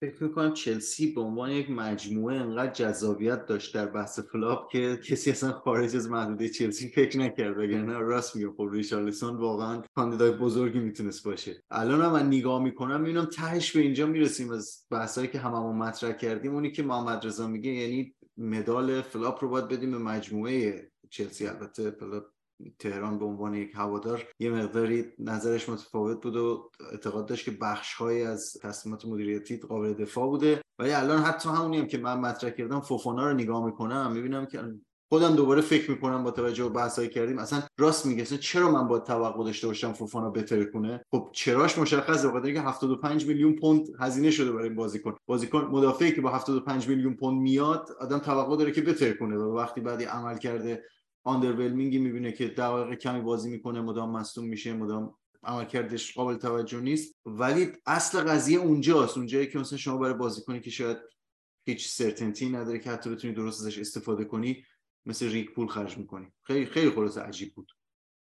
و میگم مسئله فوفانا بخش بزرگی از قیمتش سامان اتفاقایی که قبلش افتاده. شما باشگاهی داری که مدافع وسط نداره و خب بهترین مدافع وسط بازار کیه؟ فلانیه. هر چقدر پول می‌خوان مجبوری بدی. نمی‌تونی بری سر میز باشون مذاکره نکنی که. یعنی می‌تونی با دنیلوی باشی. و در رابطه با ریچارلیسون هم من راستش رو بهتون بگم به نظر من ریچارلیسون نباید جز flop ها باشه چون این بنده خدا اصلا تقصیر خودش نبود. یعنی حالا فوتبالیست خیلی به ندرت عقلش انقدی کار می‌کنه که چک کنه کجا داره میره و آیا جایی که داره میره بهش کمکی می‌کنه یا نه. خیلی به ندرت این اتفاق میفته اما حقیقت قضیه اینه که همون اول فصل که خبر اومد من فکر کنم سینا اینجا می‌تونه شهادت بده. ما دو نفره نشستیم زدیم گفتیم این داره میره چیکار کنه اونجا؟ اینکه پروفایلش هیچ شباهتی به کین که نداره که بگیم جا کین بازی می‌کنه و اصلا هم فوتبالیستی در اشلسون نیست و پروفایلشون هم خیلی شباهت نداره و این داریم میره اونجا چیکار کنه؟ قرار چه 60 میلیون واسه ریچارلسون قرار چیکار کنه؟ من فکر می‌کنم بنده خدا از اولش کارتای بازنده رو بهش داده بودن. و هیچ شانسی نداشته واسه موفقیت راست شو بخوای. واسه همینم به نظرم بگیم فلاپه یه ذره سختگیریه نسبت این بهش. چیز خنده‌داری هم که در مورد ریچارلسون هست این فصل که دیگه تعداد دفعاتی که پیراهنش رو در آورده برای شادی بعد از گل از تعداد گل‌هاش بیشتره چون هرچی گل زده رد شده. بنده خدا هم پیراهن رو در می آورده و آره. درسته منم باید موافقم تهران که نم... یعنی میگم اگر روی اون مفهوم اولیه flop توافق کنیم اون قسمت توقعه که اولش هست خیلی باید بزرگ باشه که دقیقا همینه که من اصلا نسبت به انتقال ریچارلسون به تاتنهام در این impression نبودم که این قراره بره اونجا بترکونه و آی قرار حالا خبری باشه. به نظر تو نونیز یا ریچارلیسون flop بزرگتر کدوم بود؟ من نظرم رو نونیزه ولی راجع بحثی که بچه‌ها کردن من انتظارم از ریچارلیسون این بود که یه تعویضی مفید برای خط حمله تاتنهام باشه که اونو برآورده نکرد صرفا خواستم توضیح بدم منم که نظر هم نظرم. نداشتم ببین نونیز رو من خیلی بستگی به این می‌دونم که اون داستان حالا یه ذره داستانش هم تخیلیه. داستانی که در مورد شیوه فروشش به لیورپول از سمت بنفیکا مطرح می‌کنن که نمی‌دونم حالا شنیدین شبیه این روایت هایی که توی این وبلاگ های شایعات می نویسن ولی خب میگن که آقا این قیمت گذاری خود بنفیکا رو این 5 میلیون بوده و شگفت زده میشن از اینکه پیشنهاد اول لیورپول میاد و 100 میلیون بوده یا 90 خورده ای بوده. که میگن حالا که اینقدر پیشنهاد داده یه ده تا بزن ما بذاریم روش و بعدی هم ده تا می‌ذارن روش قبول می‌کنن. این چیزیه که حالا من شنیدم خیلی قطعیت نداره که درست باشه ولی یه چیزی شبیه مثلا انتقال کپا به از بیلبائو به چلسی که خیلی اوورپرایست بوده و باز برمیگردیم به همون بحث که آقا اینم این بازیکن هم در واقع اون توقع شما با قیمتش ایندیوس شده دیگه نه با سابقه. یعنی شما اگر این بازیکن 100 100 خورده میلیون قیمتش نبود سوال من اینه. نونیز رو همینقدر rate می‌کردید که با این با این پولی که اومده الان؟ یا نسبت مثلا آره ماما رضا این مثلا تو توقع به عنوان خب قطعا پول تاثیرگذار اون market value ای که داره و اون پولی که هزینه انتقالش میشه قطعا تاثیرگذاره که در اینکه ما چه انتظاری داریم. و اینکه اومد در لیورپول و بتونه مثلا بالای 20 گل بزنه جبران کنه اون ضعف خط حمله لیورپول و حالا می‌گفتم با توجه به اینکه خیلی athleticism خوبی داره دوندگیش خوبه finishing ش خوبه ولی تقریبا جز اون بازی اول بقیه بازی ها انتظارات برآورده نه که تک تک یه تک و تک بازی خوبم داشت ولی در کل حتی در ضربات توپ یعنی در touch های ساده مشکل داشت و نشون داد که کلاس بازیش خیلی پایینه. حالا کلوب گفته که امیدواره که با حالا تمرینات بتونه به اون سطح برسه. من نمی‌دونم حالا چقدر می‌تونیم امیدوار باشیم. ولی یه بازیکن دیگه الان تو ذهنم اومد و تقریبا نگفتیم کالوین فیلیپس. گل نزد. یعنی چه ریچارلیسون گل نزد داریم بحث می‌کنیم. کالوین فیلیپس اصلا بازی هم نکرد. جز اون بازی چلسی که تقریبا تیم دومو سیتی گذاشته تو زمین. حتی دیگه انقدر بد بود و گواردیولا توی کنفرانس ها خیلی به طور واضح ازش انتقاد می‌کرد. می‌گفت از نظر بدنی از نظر ذهنی اصلا آماده بازی نیست. و یه رقم خیلی درشتی هم اومد منچستر سیتی و می‌خواست حتما حالا بعضی بازی double pivot رودریگو باشه یا بعضی بازی حالا backup رودریگو باشه. ولی در کل بازیکنی که تو یورو اخیر هافبک فیکس انگلیس بوده اومد و کامل نیمکت نشین شد در سیتی. اینم فکر خیلی خب خیلی به نکته خوبی شکل. من فکر می‌کنم که کارلین فلیپس توانایی ابزورب کردن پیچیدگی فوتبال سیتی رو به نظرم نداشت. یعنی اتفاقی بود که براش افتاده و چون فوتبالیست خیلی تمیزیه. یعنی من واقعا از دیدن بازیش لذت میبردم خب؟ اما فوتبال خیلی نمی‌دونم چه بگم سنتی بازی می‌کنه. یعنی از اولم برای من خیلی سخت می‌تونستم ببینم که این بخواد توی اون فوتبالی که سیتی بازی می‌کنه خودش رو جا بده. حالا ببینیم که چه برنامه داره براش گواردیولا. ولی در مورد نونیز منم بگم که آره منم موافقم. flop بزرگی بوده ولی می‌خواستم بگم که همین به ما خورونده شده با قیمتش که این قراره بود. و خیلی برای منم خیلی عجیب بود چون از همون ابتدا دیدم که این بازیکن یه سری مشکلات اساسی توی فوتبالش داره. یعنی انگار مثلا از توی کارتون فوتبالیستا اومده. به پریمیر لیگ. و حالا به قول تو اونم کسی که با ببینیم کلوب گفته درستش می‌کنه. می‌خواد بره از پایه بهش فوتبال یاد بده.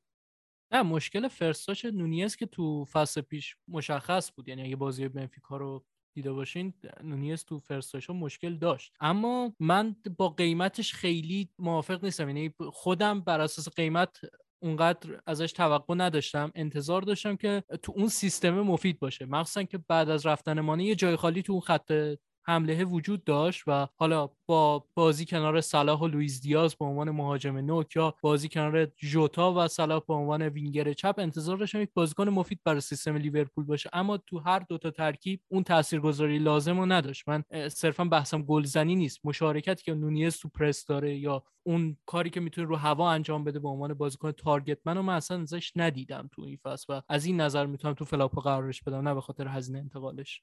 اینطوری هم میشه بهش نگاه کرد. احتمالا تو ترکیب سال بعد لیورپول هم جایی نداره. یعنی خاکپو احتمالا اون مهاجم نوکه دیاز چپه و صلاح راسته و بازیکنی که 100 میلیون براش هزینه شده احتمالا تو ترکیب اولیه تیم کلوب نیست برای فصل بعد. من اینجوری هم می‌تونیم بگیم که flop خیلی بزرگم بوده.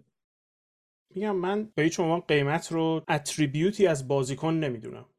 نونیز شما با 10 میلیون آورده باشی یا 100 میلیون آورده باشی به نظرم به خود بازیکن هیچ ربطی نداره. و انقدر مسائل دیگه ای دخیله که 90 درصدش هم ربط به مدیریت دو تیم داره یعنی فروشنده و خرید خریدار که میگم من کلا اعتقادی به این ندارم که قیمت بازیکن رو بخشی از اتریبیوت های بازیکن حساب بکنم که بهش بخوام روی این حساب بکنم که اگه بازیکن قیمتش انقدر بود پس باید بازدهش انقدر باشه. نه لیورپول 100 میلیون واسه نونیز داد بخاطر اینکه تمام تخم مرغاشون رو توی سبد. به همین دلیل. و شما وقتی این کار رو می‌کنی کار مدیریت شما می‌تونستی نونیز دو فصل زودتر اگه انقدر با نونیز حال می‌کنی منظورم اینه ها. اگه انقدر با نونیز حال می‌کنی تو یه فصل زودتر بخریش دو فصل زودتر بخریش. یا اگه انقدر قیمتش واست مشکله که اگر خدایی نکرده یه موقعی اومد و سوپر استار نبود و 50 تا نزد پس برای 100 میلیون پول میدی؟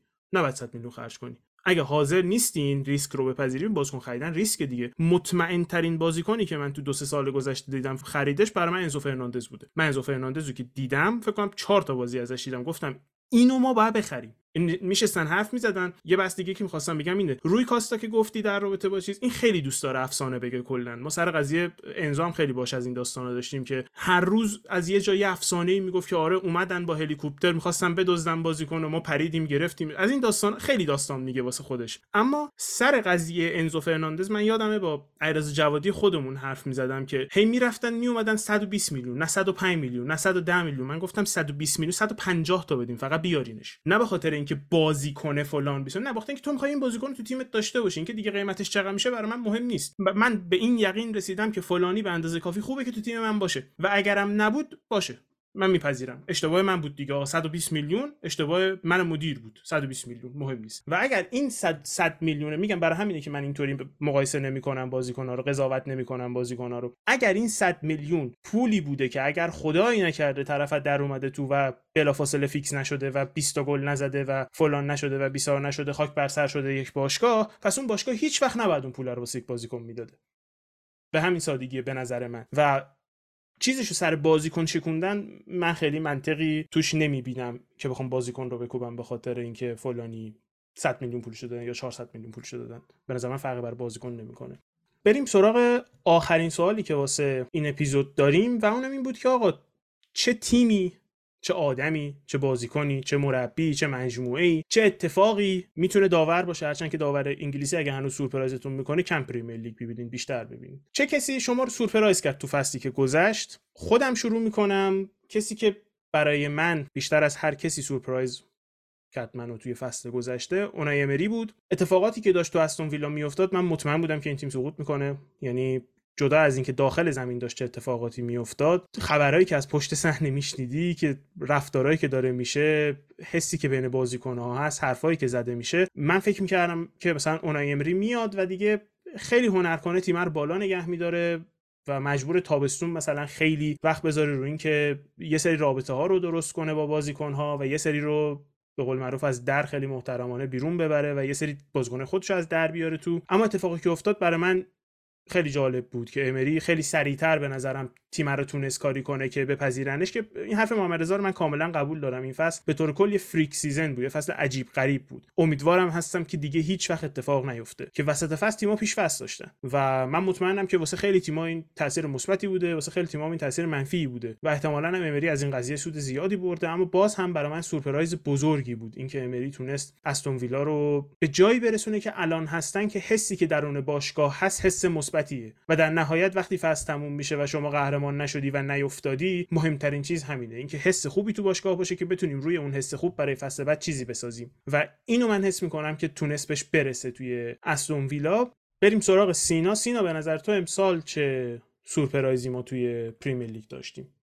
من چون همه رو مربی یا بازیکن گفتم اینجا باز رجوع می‌کنم به بازیکن تو پیش دستی کردی گفتی ژاپالینا خرید فصل من میگم سورپرایز این فصل ژاپالینا بود. کسی که فصل اولش بود تو فولام توی تیم که قرار بود تو نیمه دوم جدول باشه در بهترین حالت اگر برای سقوط نمی جنگیدن و به نظرم یه مانستر کلاس دیدیم از ژاپالینا به عنوان یه انکرمن و از اون هافبک که دیگه مثلش تولید نمیشه و خیلی کمن تو فوتبال امروز اروپا و به دو تا آمار بیشتر ارجاع نمیدم. یکی بیشترین تکل زده شده است که ژاپالینه 147 تا تکل زده نفر دوم کایسدو با 100 تا که این تفاوت رو نشون میده و بیشترین دوئل رو هم ژاپالینا برنده شده در طول فصل با 282 تا دوئل. نفر دوم برنو گیمارشه که 255 تا برده و فکر می‌کنم یکی از دلایلی که فولام تو نیمه اول جدول تمام کرده و تفاضل گلش منفی نیست و مثبت همین ژاپالیناست چون تیم پایینتر از فولام که کریستال پالاسه در خط دفاع بدی نداره به نسبت فولام. یعنی مارک گوهی و یاخ مندرسن از مدافع وسط های فولام مدافع بهتری هم و شاید تفاوت هافبک دفاعی های دو تیم تعیین کرده که این تیم تفاضل گلش مثل پالاس منفی نباشه. و حقیقتا هم انتظار نداشتم جاپالینا تو فصل اولش انقدر خوب باشه. فکر کردم به فولام کمک بکنه ولی نه در این حد. حالا سینا می‌دونی تو فولام بازیکنی که همه منو شگفت زده کرد کی بود؟ من فکر کنم ویلیان بازگشت ویلیان به لیگ برتر و اینکه چند تا بازی خیلی خوب هم داشت. واقعا غیر قابل باور بود برای من که این بازیکن بیاد و چند گلم بزنه تو تیمم اتفاقا تاثیرگذار باشه.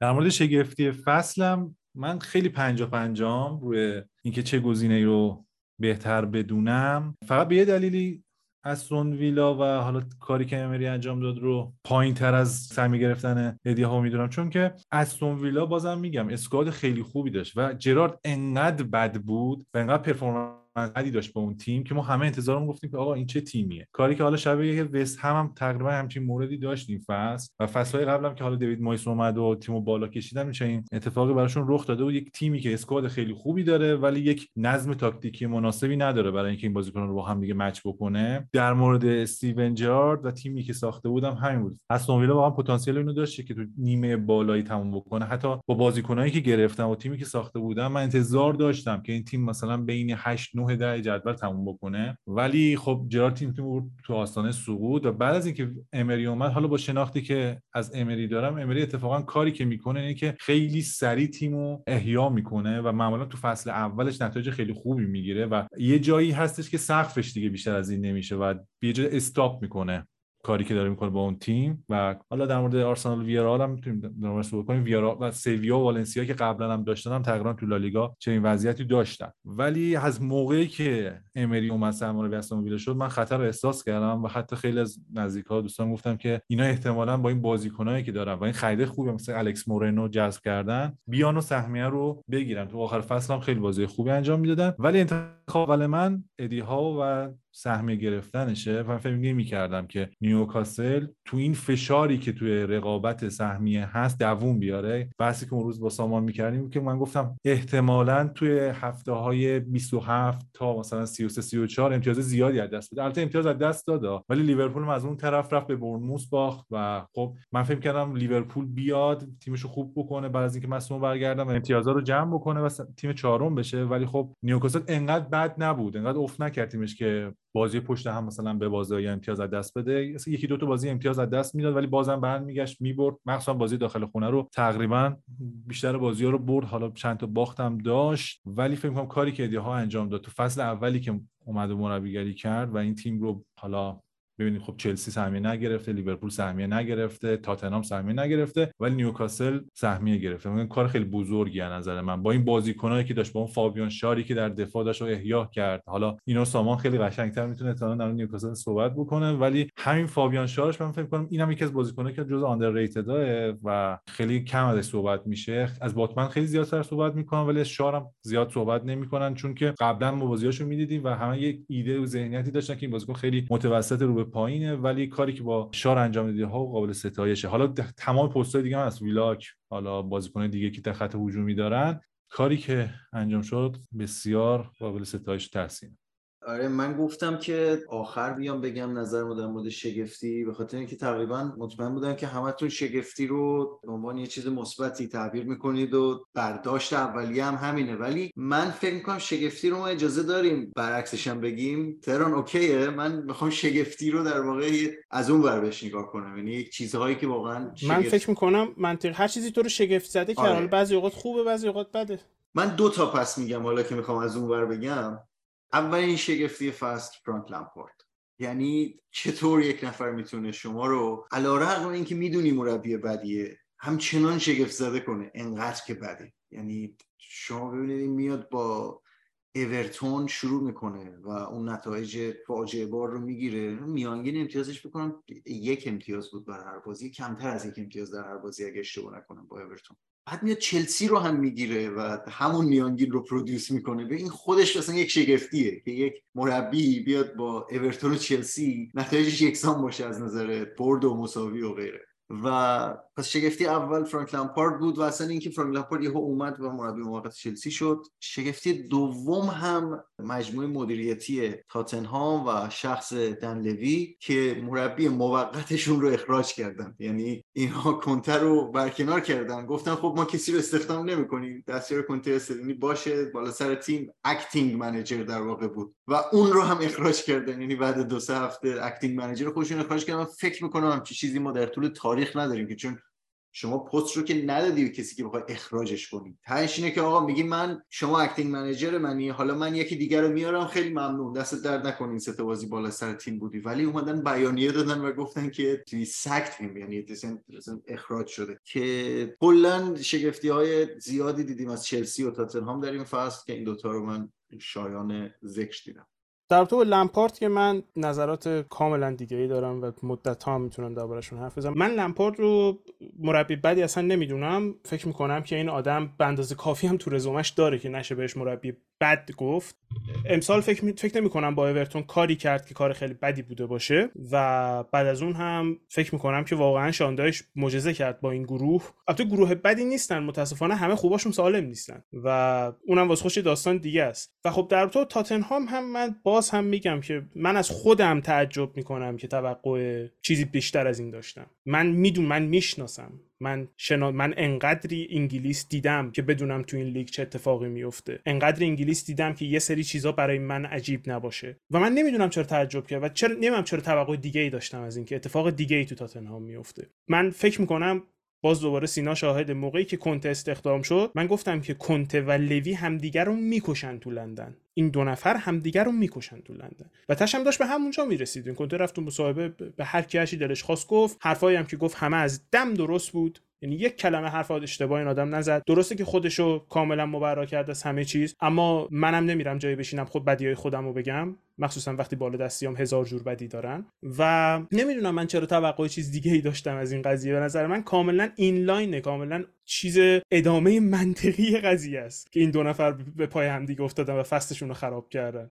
تهران فقط من در مورد لمپارد بگم حالا من نمی‌دونم بالاخره شاید این علاقه قلبی یک هوادار چلسی به اسطوره. و اول اینو بگم که لمپارد به عنوان یک بازیکن واقعا یکی از ترین فوتبالیستایی بود که من شانس اینو داشتم که توی دوره فوتبال دیدنم ببینم. ولی خب من فکر نمی کنم توی مربیگریش اصلا جایی برای دفاع گذاشته باشه. همین این فصل شما اگه ببینید ببین تو میگه میگه میگی شانداش معجزه کرد با اورتون. ولی من اگه با به صورت کمی مقایسه کنم ببین ما خیلی اتفاقا معیار مقایسه جالبی داریم. این فصل چلسی سه تا مربی داشته و اورتون هم دو تا مربی داشته. خب نقطه اتصال اینا به هم لمپارده. لمپارد توی اورتون significantly یعنی کاملا قابل مشاهده از شان دایش بدتر نتیجه گرفته. یعنی امتیازاتی که جمع کرده به نسبت بازی ها کاملا یه gap قابل توجهی وجود داره در همون با همون squad و همون بازیکنان. با دو مربی دیگر هم share کرده چلسی رو توخل و گراهام پاتر. از هر دوتاشون significantly پایینتر امتیاز جمع کرده. و خب این یه چیزی داره به ما بگه دیگه. من فکر می‌کنم حالا جدای از اینکه حالا فقط کمی هم نگاه کنیم و نتایج رو ببینیم و امتیازهایی که جمع کرده تصمیم های اشتباهی هم می‌گیره. درک درستی از بازیکنانی که در اختیار داره و پستایی که در اختیار داره نداره. و من خیلی توی سطح اول فوتبال آینده برای لامپارد نمی‌بینم.